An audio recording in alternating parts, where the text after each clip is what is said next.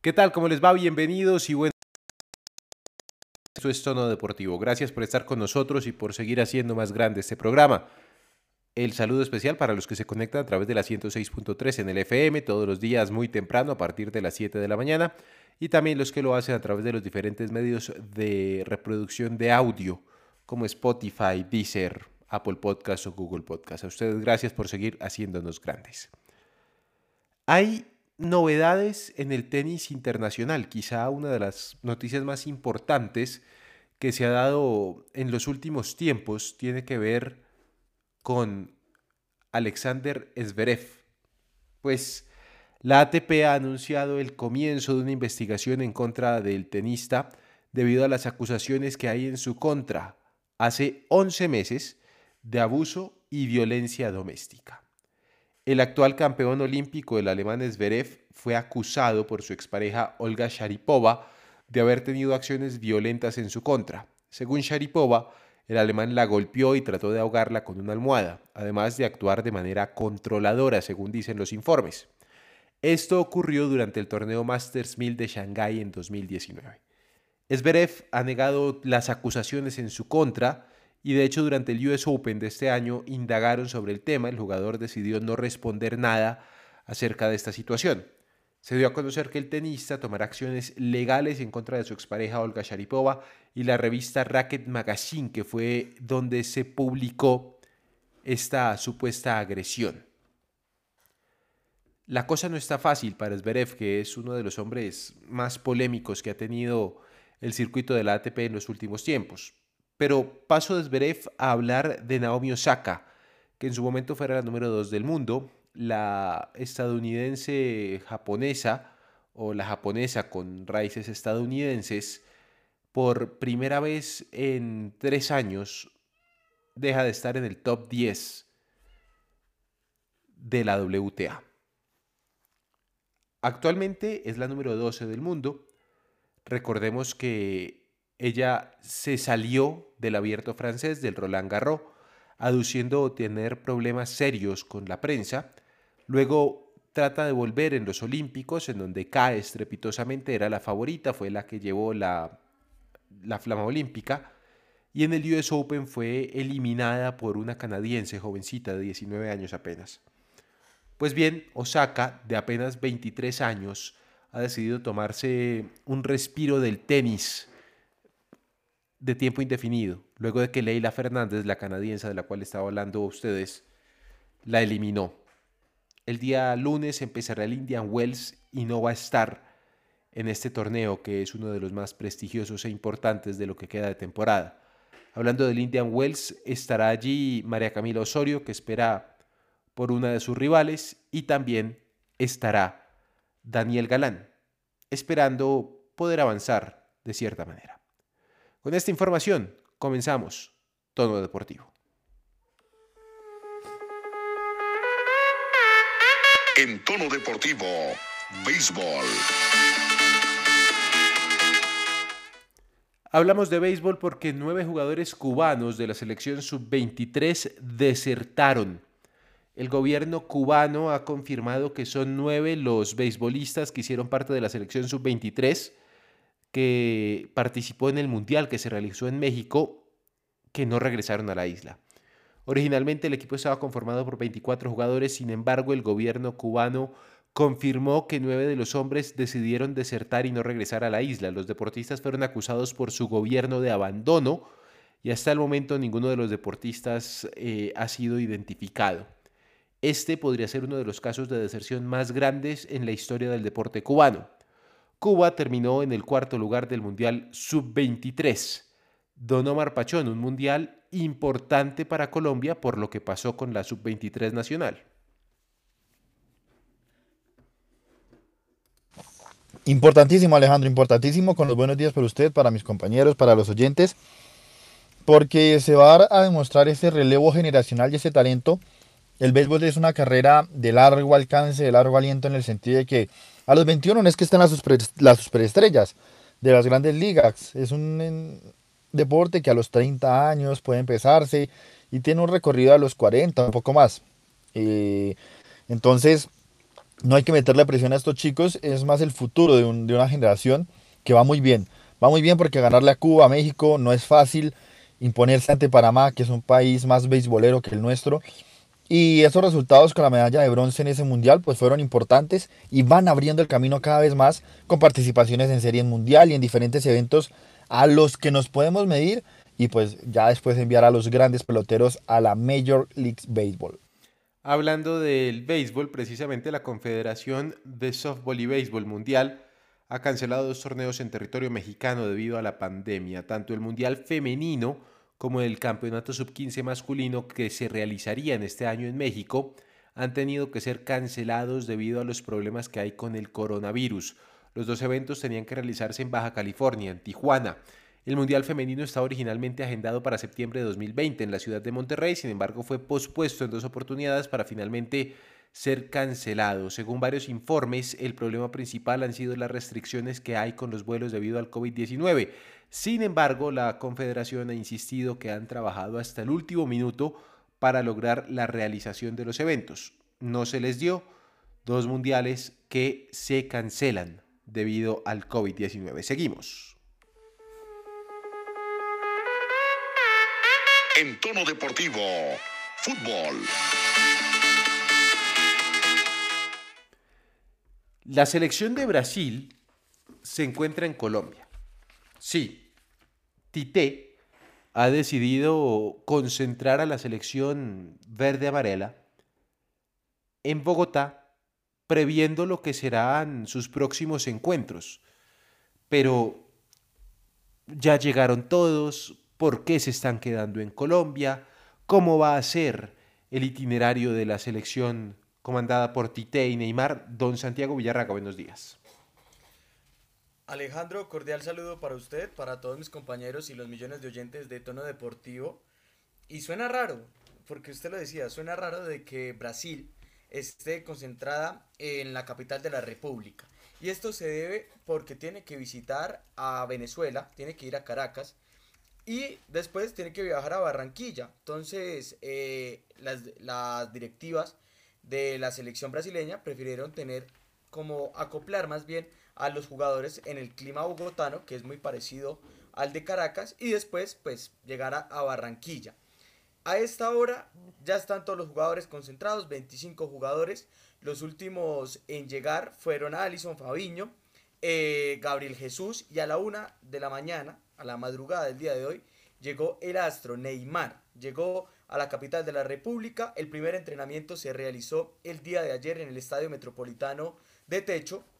Eh, todo está listo, una logística muy importante.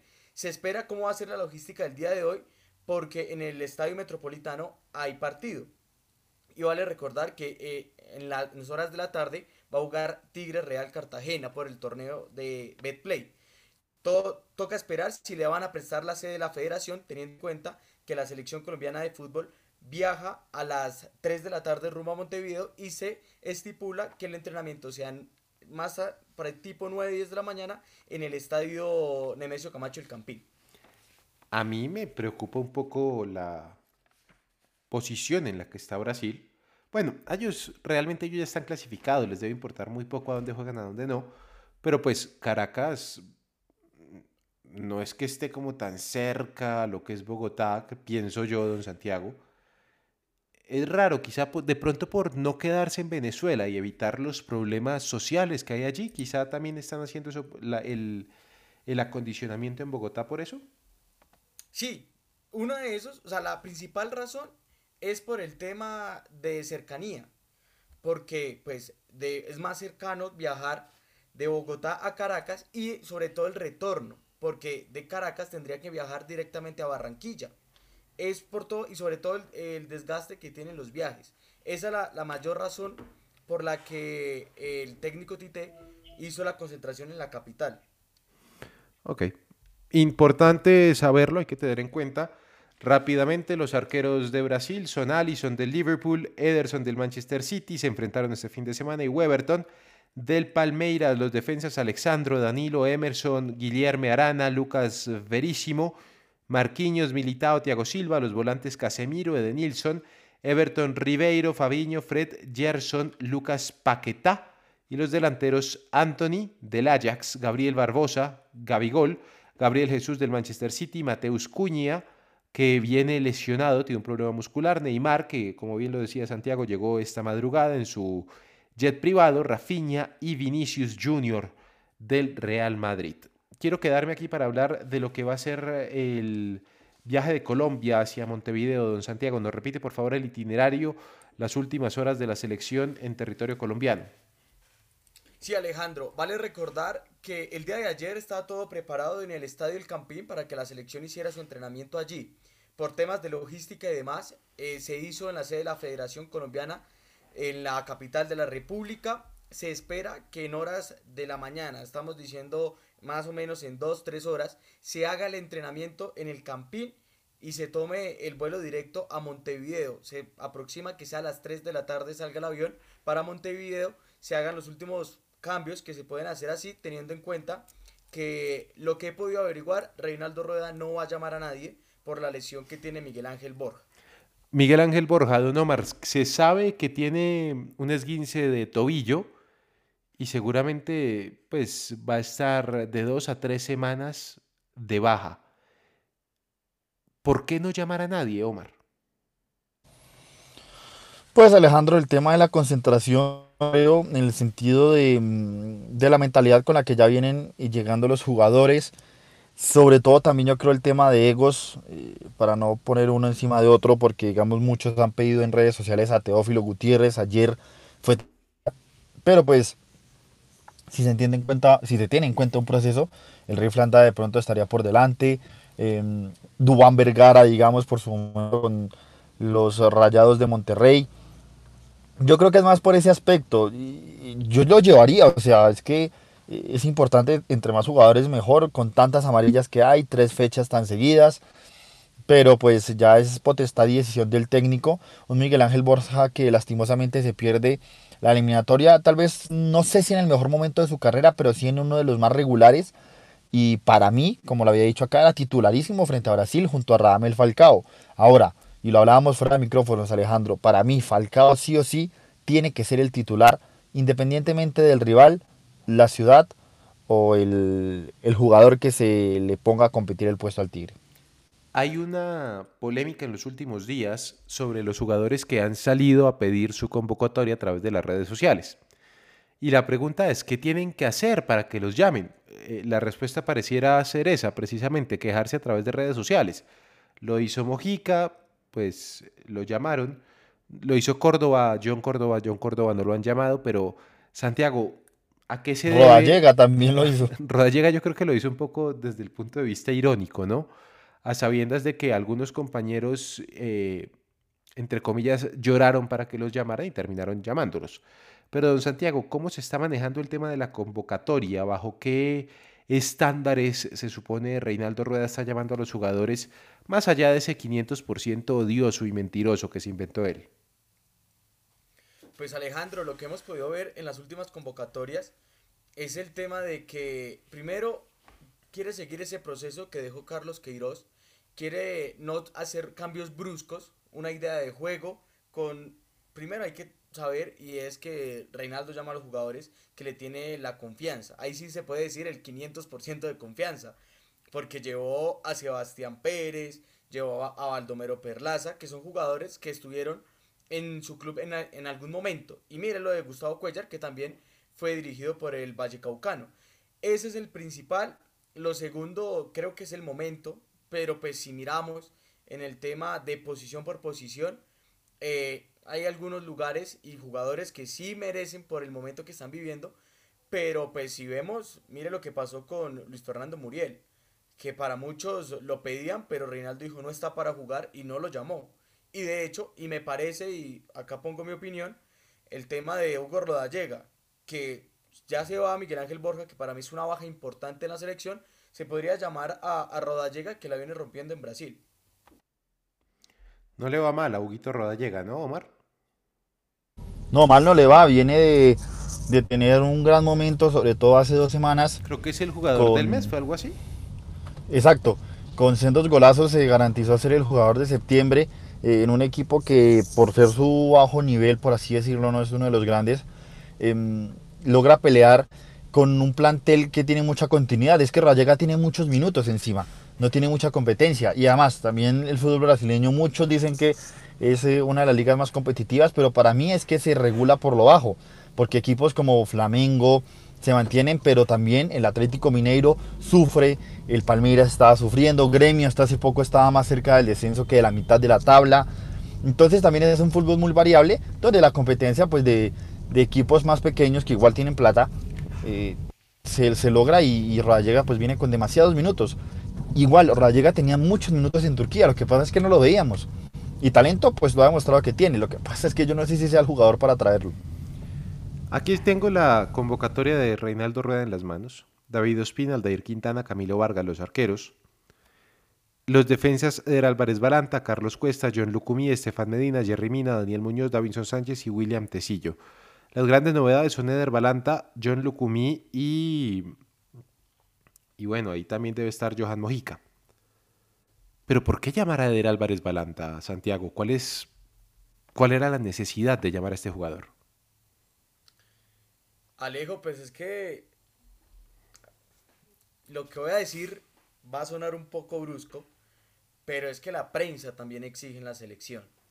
Pero y... pues es que uno exigirá a Eder Álvarez Balanta. No, es que acá en Colombia se empezó a hablar de, de Balanta. En River, en el... cuando estaba en River. No, pero en el. O sea, en este año fue en el partido de la Champions que creo que. Contra el PSG, el... sí. Exacto. Y después el, el Brujas eh, le gana al Leipzig en la segunda fecha. Ahí es donde se empieza a hablar. Porque créame que si nadie hubiera hablado acá en Colombia de Balanta, no lo convoca y llevan a Balanta no, pero, pero Santiago, yo creo, yo creo que es algo que se debió hablar porque además Sí, puede que haya sido contra un rival rotulante como el PSG, pero Balanta está pasando por un buen momento y eso no se puede ignorar. Sí, Entonces, sí, ¿por qué yo creo... no llamar a los muchachos del, no, del sheriff? Yo creo que ejemplo? la razón principal, yo creo que la razón principal es por la característica de Balanta, que es uno, polivalente, y es que piensen ustedes, hay muchas amarillas en el vestuario, y el otro tema es el aspecto físico. Y Eder Álvarez Balanta es un jugador físico que puede jugar en la mitad de la cancha, en el, el centro de la saga o por la lateral izquierda. Entonces, cuando se le lesionen o pierda alguno que otro jugador por amarilla o por lesión en una fecha tan continua, tiene un jugador que puede jugar en tres posiciones. Haga de cuenta un Pero, Omar, Estefan Medina. Omar, eh, sí, en eso estamos de acuerdo. Y de hecho, en el programa de ayer lo dijimos que a Reinaldo le gustan los jugadores polifuncionales. Pero créame que si eh, Balanta no hace ese partido contra el París, acá en Colombia no se empieza a hablar de él. Porque la prensa pues, vale, pues, en, en, ese partido. Pues porque, porque jugó bien. Es que uno pone los ojos encima de los jugadores que juegan bien. Como Duan Vergara. Duan Vergara se ha venido pidiendo. Es porque está jugando bien en México. No porque tenga prensa. O si, créame, por seguro, si Balanta no hubiera sido titular, no hubiera jugado o hubiera jugado mal, nadie lo hubiera pedido. Como ha pasado, Balanta en el Basilea de Suiza no hacía mucho. Antes estaba muy perdido, perdía minutos. Y en el Brujas arrancando le fue mal porque no encontraba ese sitio adecuado hasta que lo fueron probando de 5 y ahí encontró lugar ante una falencia del equipo. Pero ahorita está muy bien, a mí me parece que es un llamado totalmente adecuado. De hecho, sí, el, el, de Mojica sí. de pronto me parece más de prensa, si usted me acelera, que el de Balanta. No, porque Mojica no, mire, sí tiene gente en la prensa. No, pero mire, el de Mojica usted no puede decir que es de prensa, teniendo en cuenta de que se bajó un lateral, que es Jairo Moreno, y que la viene, la viene rompiendo en España. O sea, usted no puede decir eso. Pero a Mojica no le está yendo bien en España, Santiago. No, pues yo, yo, sí. diría, yo diría, o sea, sí le está yendo bien, no la está rompiendo, sí le está yendo bien, pero diría que es más de prensa en el sentido de que él ha salido en los medios a hablar sobre ese tema. Si usted ha visto, Balanta siempre ha negado de, de estar en la selección, ha respetado Mojica con el post, después pidiendo disculpas, hablando bien de Reinaldo Rueda. En eso, a eso me refiero. Ha sido un poco más de prensa su llamado que el de que el del Álvarez Balanta. Por momento, sí, de pronto sí por la bajada de Jairo yo lo hubiera llevado, pero me parece que está también parejo compitiendo con uno que otro lateral y, no es el mejor momento de Mojica en, este instante. Obvio, ese golazo contra el Villarreal lo catapultó un poco más, pero me parece que los dos llamados están bien y, y no son tanto de prensa. Si se llega a hacer ese punto, más el de Mojica que el de Balanta. Bueno. Sí, pero pues es que el de Mojica es por lo de Jairo. Créame que si Jairo no se lesiona y por eso se esperó hasta el último momento, porque se esperaba que Jairo regresara, no lo iban a convocar. Y Alejo, ya para, para cerrar el tema de, de Hugo Rodallega y demás que lo empezamos hablando. Mire, Hugo Rodallega ha jugado 8 partidos y ha marcado 5 goles, mientras que Miguel Ángel Borja ha jugado 9 partidos y ha marcado 4 goles. ¿Cuántos de penal de Miguel Ángel Borja? Dos. Dos. Ahí está. Las cosas, ¿no? A Borja lo quieren unos, pero de repente no es tan efectivo como se espera a veces, desgraciadamente. Seguimos entonces. No, y Alejandro, dígame. Tiene, tiene también un poquito de sal, porque en los momentos claves con Santa Fe, me acuerdo que una vez se lesionó un tobillo y se perdió aquella final. Con Nacional le fue bien, pero con Palmeiras también la lesión en un momento clave lo dejó por fuera, si ustedes se acuerdan, en ese paso a la semifinal de Copa Libertadores, donde Borja ya empieza a perder el cupo, es por el tema físico. Es un poco también de, de, poca suerte la que tiene Borja, porque venía bien. Es que yo no es sé. el goleador de la selección, ¿no? Pues tiene sí, dos goles, es referente. Es que ahí está el tema. Nosotros nos apresuramos a dar goleadores y a decir referentes y bueno, en fin, pero ¿a quién le hizo los goles? A un Chile que no, estaba digo jugando por, por, continuidad, que venía jugando más de pues, titular que los otros en la selección. Es el, hombre, es el hombre de Reinaldo Rueda, sin lugar a dudas, por el cariño que le tiene, porque lo tuvo en el Atlético Nacional, etcétera, etcétera, etcétera. Pero, pues lo que dice Omar, si uno va a ponderar el nivel de las diferentes ligas, y lo dice bien, la liga brasileña puede ser una liga bastante buena, pero que hay que medirla por lo bajo y no por lo alto, diferente a lo que puede pasar con Duan Zapata, que creo yo está en la misma posición de Miguel Ángel Borja, dos jugadores que con la selección no son efectivos, que necesitan muchísimas opciones para poder marcar, pero que se enfrenta a quizá defensores un poco más experimentados y en mejor nivel que los brasileños. Yo no sé, Santiago, usted qué piensa, pero tener como gran referente a Miguel Ángel Borja en el ataque, en este momento teniendo tantos jugadores, porque es que le, ve, le digo, Rafael Santos Borré jugó el fin de semana contra el Bayern Múnich con el Eintracht Frankfurt que ganó. Luis Fernando Díaz, que con el Porto la rompe. Sí, que le hace falta contra los otros equipos, pero pues digamos que tiene un poco más de nivel. Radamel Falcao García, que viene jugando muy bien con el Rayo Vallecano. Roger Martínez, que en el fútbol mexicano se equipara un poco con el fútbol brasileño, yo creo que se dan la mano. Luis Fernando Sinisterra, este tipo cada vez que juega en Holanda, en Países Bajos, le va bien y marca, y Dubán Zapata. Creo que absolutamente todos pueden estar por encima de Miguel Ángel Borja. Sí, Alejandro, es que Miguel Ángel Borja vuelve a la selección por lo que usted decía, es el hombre de confianza y fue el hombre que le dio a Reinaldo la Copa Libertadores en Atlético Nacional porque eh, Borja llega de Cortuluá a Nacional y se convierte el goleador de la Copa Libertadores. Ese es el nombre de confianza. Pero es que hay algo que yo no le voy a discutir a Miguel Ángel Borja y es la entrega y la garra y sobre todo eh, ese carácter que se le critica mucho, por ejemplo, a, a Dubán Zapata. Porque es que a veces Dubán, sí, es, es un toro, pero creo que Miguel Ángel Borja cuando entra a la cancha es a comérsela. Lo demostró en la Copa América, en ese partido contra Argentina que estaba medio embolatado. Un gol hizo, ¿no? eliminatorias. Exacto. Es que ahí está el tema, los delanteros hay que llevarlos para hacer goles, no para no para que se coman en la cancha de, de, buen, de, buena, de buena intención. O sea, yo no, yo, yo valoro eso, pero dos contra Chile y uno en Copa América. No, y, el gol contra Argentina, el 1-1, creo que fue. El 1-1, el 2-1. Bueno, por eso le digo, pero o sea, yo no, no desvaloro lo que pasa con Miguel Ángel Borja en términos anímicos, porque eso es importante para un equipo. Pero Omar no me dejará mentir, uno cuando llama a una selección un delantero lo debe llamar por la cantidad de goles que está haciendo y por lo efectivo que es frente al arco. Y pues desgraciadamente ni él, ni Dubán, ni Sinisterra, ni Roger son realmente muy efectivos. Sí, obviamente un delantero tiene que ser goleador, pero yo creo que también cuenta mucho el momento. Zapata, digamos, tiene dos goles hasta ahora en este mes, pero dos asistencias y lo importante que ha sido en la participación del Atalanta. Y el caso también más preciso es Borré. Borré no es un delantero goleador, pero es un delantero que aporta, que ayuda. Pero a ver, si vamos a llevar cinco delanteros que no tengan gol y aporte, ¿quién la mete? O sea, ahí, ahí sí hay que llevarlos por momento. Pero mm, también un goleador es de rachas, Alejandro, digamos, cuando le decíamos que Falcao no tenía regularidad en el Galatasaray. El único que que, no decía venía eso era usted. Aquí todos los demás siempre No, pues es, con un- Falcao. es una, no, es una obviedad que no tenía regularidad en el Galatasaray, o tenía regularidad en el Galatasaray. No tenía regular en el Galatasaray. Pero entraba y contra goles. Chile, contra Chile, exacto, eso, es lo- a eso es lo que me refiero. Pese a que no tenía continuidad Galatasaray, a que no tenía los minutos, a que las lesiones lo permearon, Falcao es un crack, un goleador que así venga de uno, dos, tres meses sin meterla, en un momento decisivo la nota. Borja yo creo que es de esa estirpe, Borré no. Y Zapata de Pero pronto es que- sí, Muriel no. Hay que mirar, no, pero es que también hay que mirar en cómo el, el entrenador pone a los jugadores, porque es que usted no puede decir que Borré no hace goles si el entrenador le pone en otra función.